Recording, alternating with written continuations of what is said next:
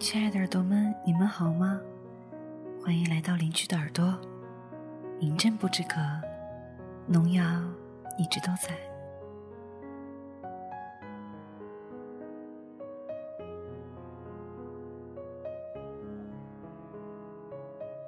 今天想和大家分享一个故事。故事来自一位叫做“等风的树”的朋友。这是发生在他身上的真实经历。时过境迁，五年的光阴可以改变很多。当时我问他：“你现在好了吗？”他说：“嗯，都过去了。”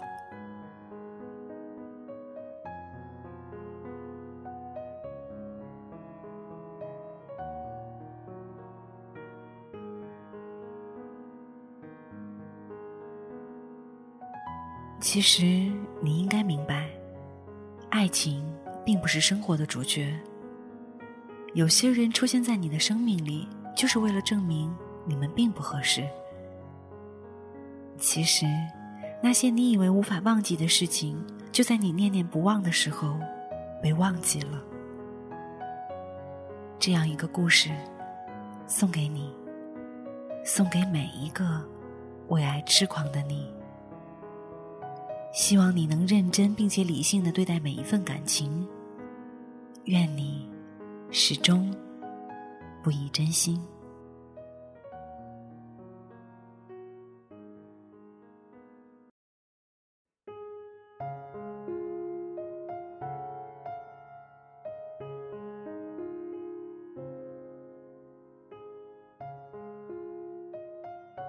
当四周的一切。都是那么平静时，我与他在茫茫网络中相遇，一切都是那么平淡而祥和。他和我属于两个完全不同的世界，也许这就注定了我和他始终不可能走到一起。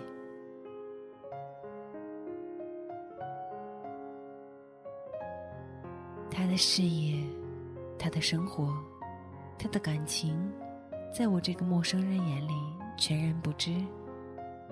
甚至当相遇于网络时，我连对方的性别都不知道。他也是。就这样，我们各自无界的聊着。至少，在我是这样一种心态。网络中千篇一律的几个问题，在我和他之间全然无踪，有的只是些聊胜贫嘴的话，没有一方肯让步。也许是这样的聊天太过胜似于两熟人之间的话语，慢慢的越聊越戏剧性，甚至当时没想过他是在世界的哪个角落，只知道他是我朋友。最聊得来的朋友，对他已没有更多的戒备，却对他本人产生了莫名的好奇。像这样一个愿和我在网络中畅谈的人，已经不多了，所以本能的，我把我的手机号留给了他。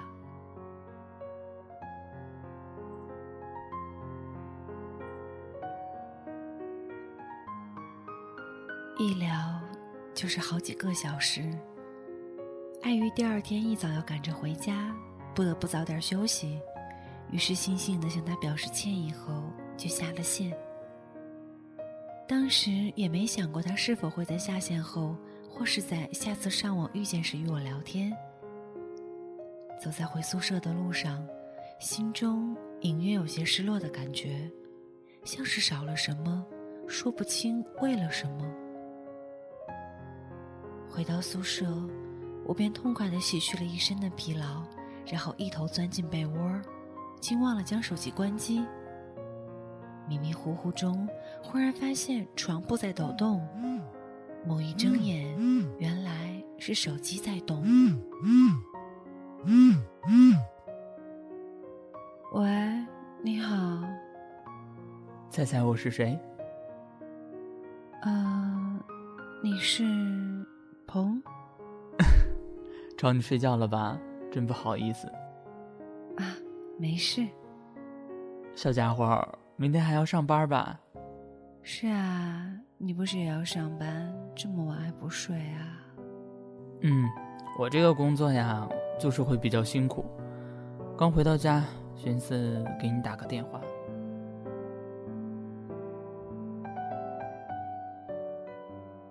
那天晚上，我失眠了。第一次为一个在网络中相识的人失眠了，而且是刚刚几小时之前发生的事情。他的声音是这样的好听，我想后来我的脸上肯定是带着微笑入睡的。我知道那只是一种心里寂寞时所表露出来的爱慕。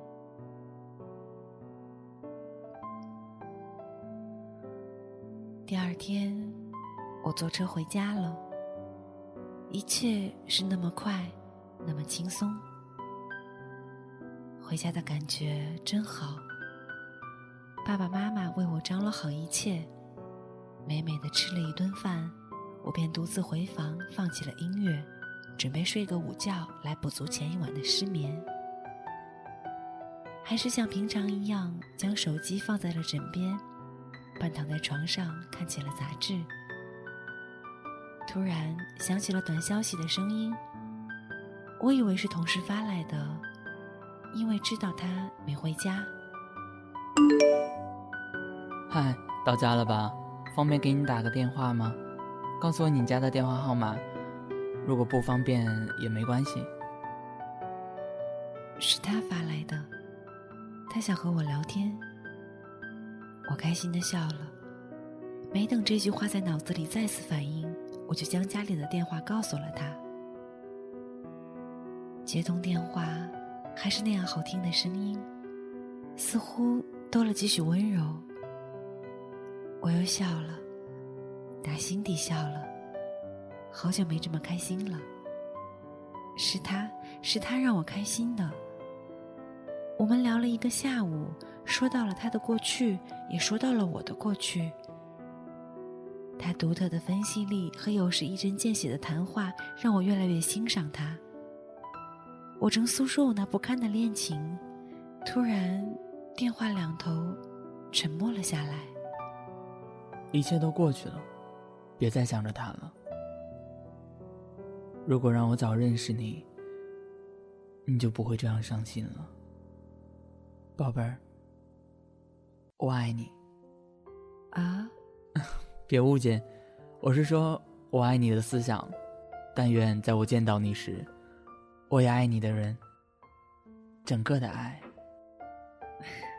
我也爱你，爱你的思想。我们都笑了，似乎彼此之间有了共鸣，不用说出来就知道对方想说什么。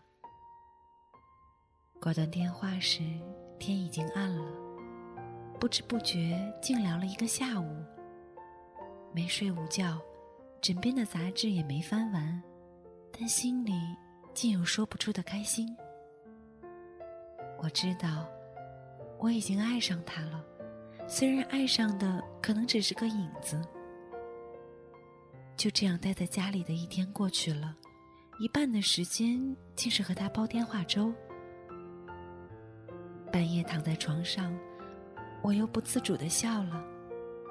这一天来，也不知道自己笑了几回，有一种莫名的幸福感。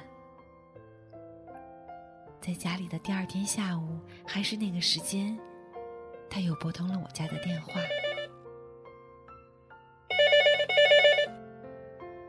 喂，你好，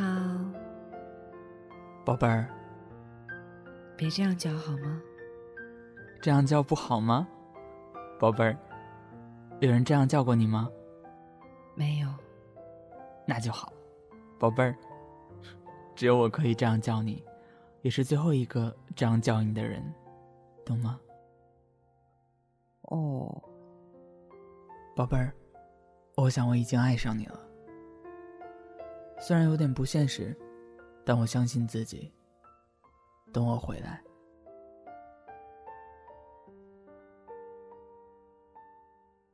我几乎无言以对，脑子乱糟糟的一片，像是着了魔似的答应着他。宝贝儿，这七天长假太长了，我明天回来看你吧，我想见你。宝贝儿，答应我，我回来你也回苏州。我们才刚认识一阵子吧？可我到年底才可以休假呀。而且我所负责的工程现在很忙，怕要等很久。没关系，不就四个月吗？还是再了解一下吧。我真的很想见你，不过你既然不想这么快，那好吧。他似乎很不高兴，我也是。但是我所求的是现实中的爱情，所以我希望能在更深的了解和相识过程后，再与他见面，因为我爱他，怕失去他。他不再提那件事，他了解我倔强的个性，知道再勉强我也不会答应。又是一个下午，我终于定下了心中所想，我终于选他做我男朋友。更希望他是我未来丈夫的人选。一切都是那么平静，却又那么快。我甚至在怀疑这是不是梦，是不是我自己。但每次接到他电话的时候，又否定了这一切。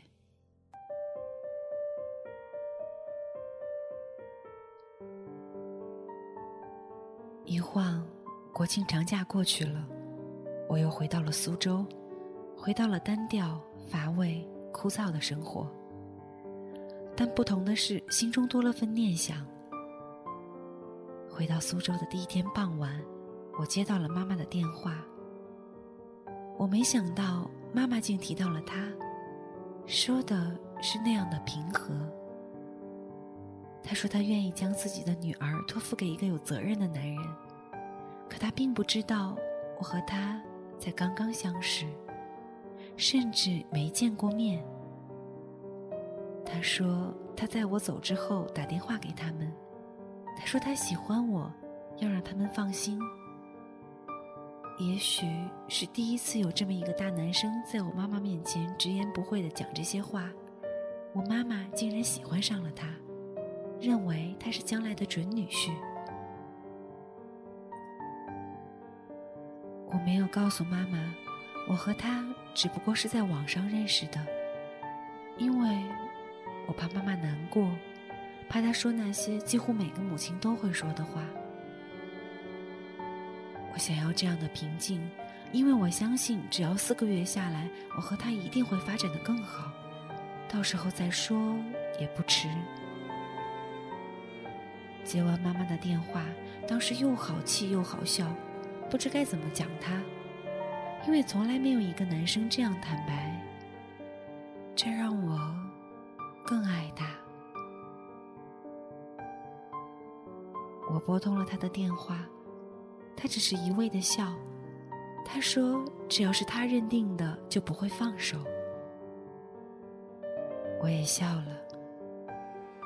他又说要接我去他所在的城市，说这样两地相思太苦了。我笑他孩子气，但心里又充满了幸福。之后，他又打电话到我家，妈妈也是之后才告诉我。妈妈喜欢他，对我说：“如果两个人好的话，也不要太过挑剔。”有了家人的支持，更增加了我爱他的信心。当时心里只有一个念头。只要他春节回来看我，而且双方父母都同意的话，我就跟着他去他所在的城市。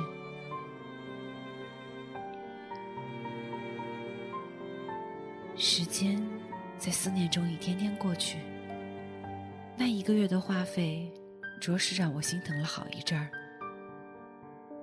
有一晚，我以前的男朋友突然出现在我面前，吓得我立刻拨通了他的电话。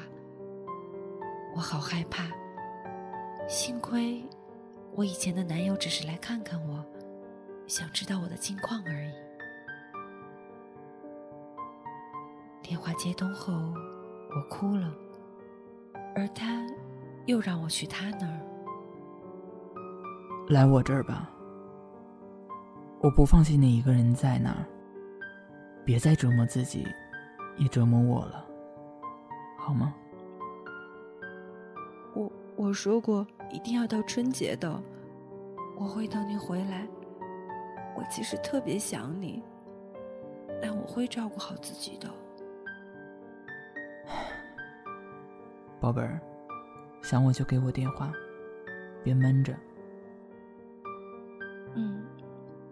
知道，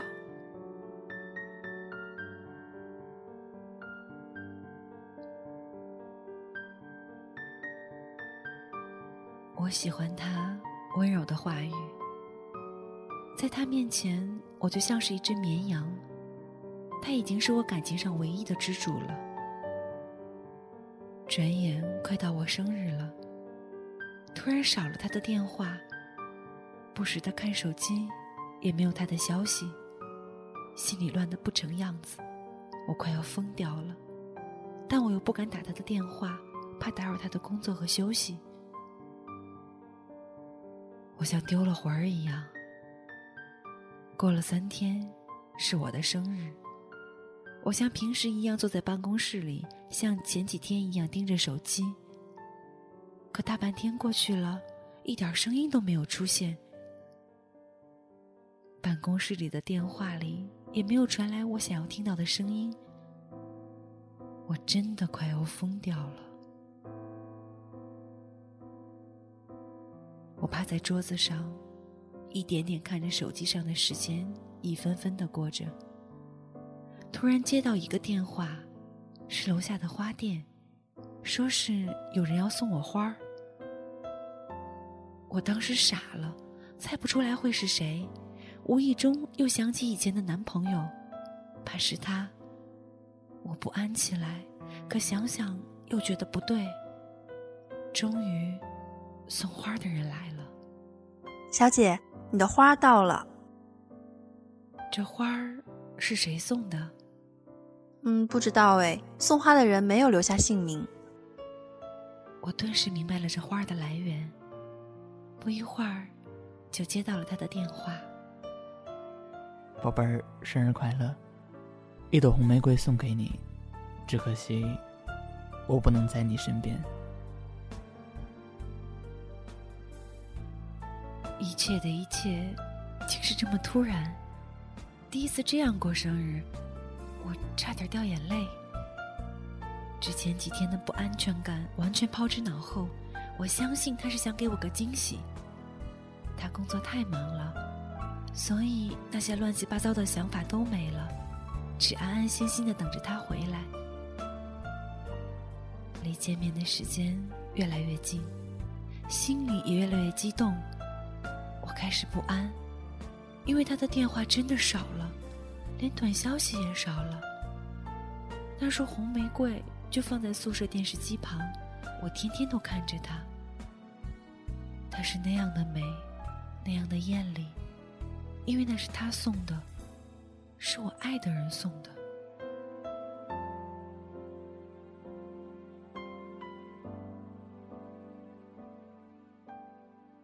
两个星期过去了，玫瑰花不再娇艳欲滴，花瓣慢慢开始发黄。我恨自己的粗心大意，可也就当花慢慢枯萎时，我和他的感情。也慢慢凋谢了。我知道一切又回到了原来的生活，但我还是天天在等待中度日。他说他说过的话一定会做到的。我试着用各种理由来开脱他不给我信息的原因。他忙，他时间紧，他有应酬，他累，工作时间长，他需要休息。我学会了为他找理由来安慰自己，而这一切的一切，只是因为我爱他。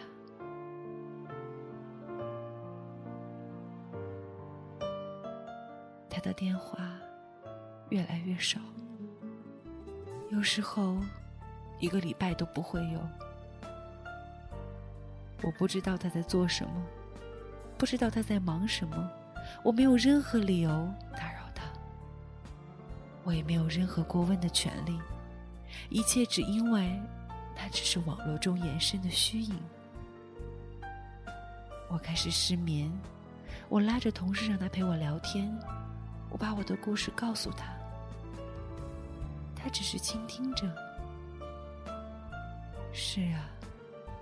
谁能为这样一段恋情给一个好的回答呢？偏偏我爱上的只是个影子。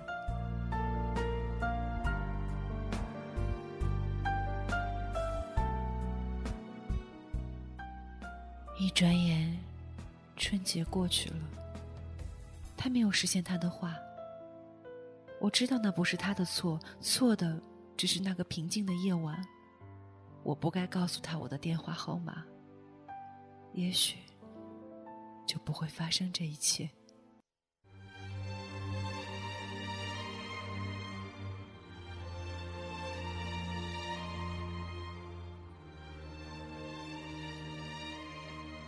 曾经以为幸福的时光，最终只是那流星划过天空时的一刹那，雁过云烟。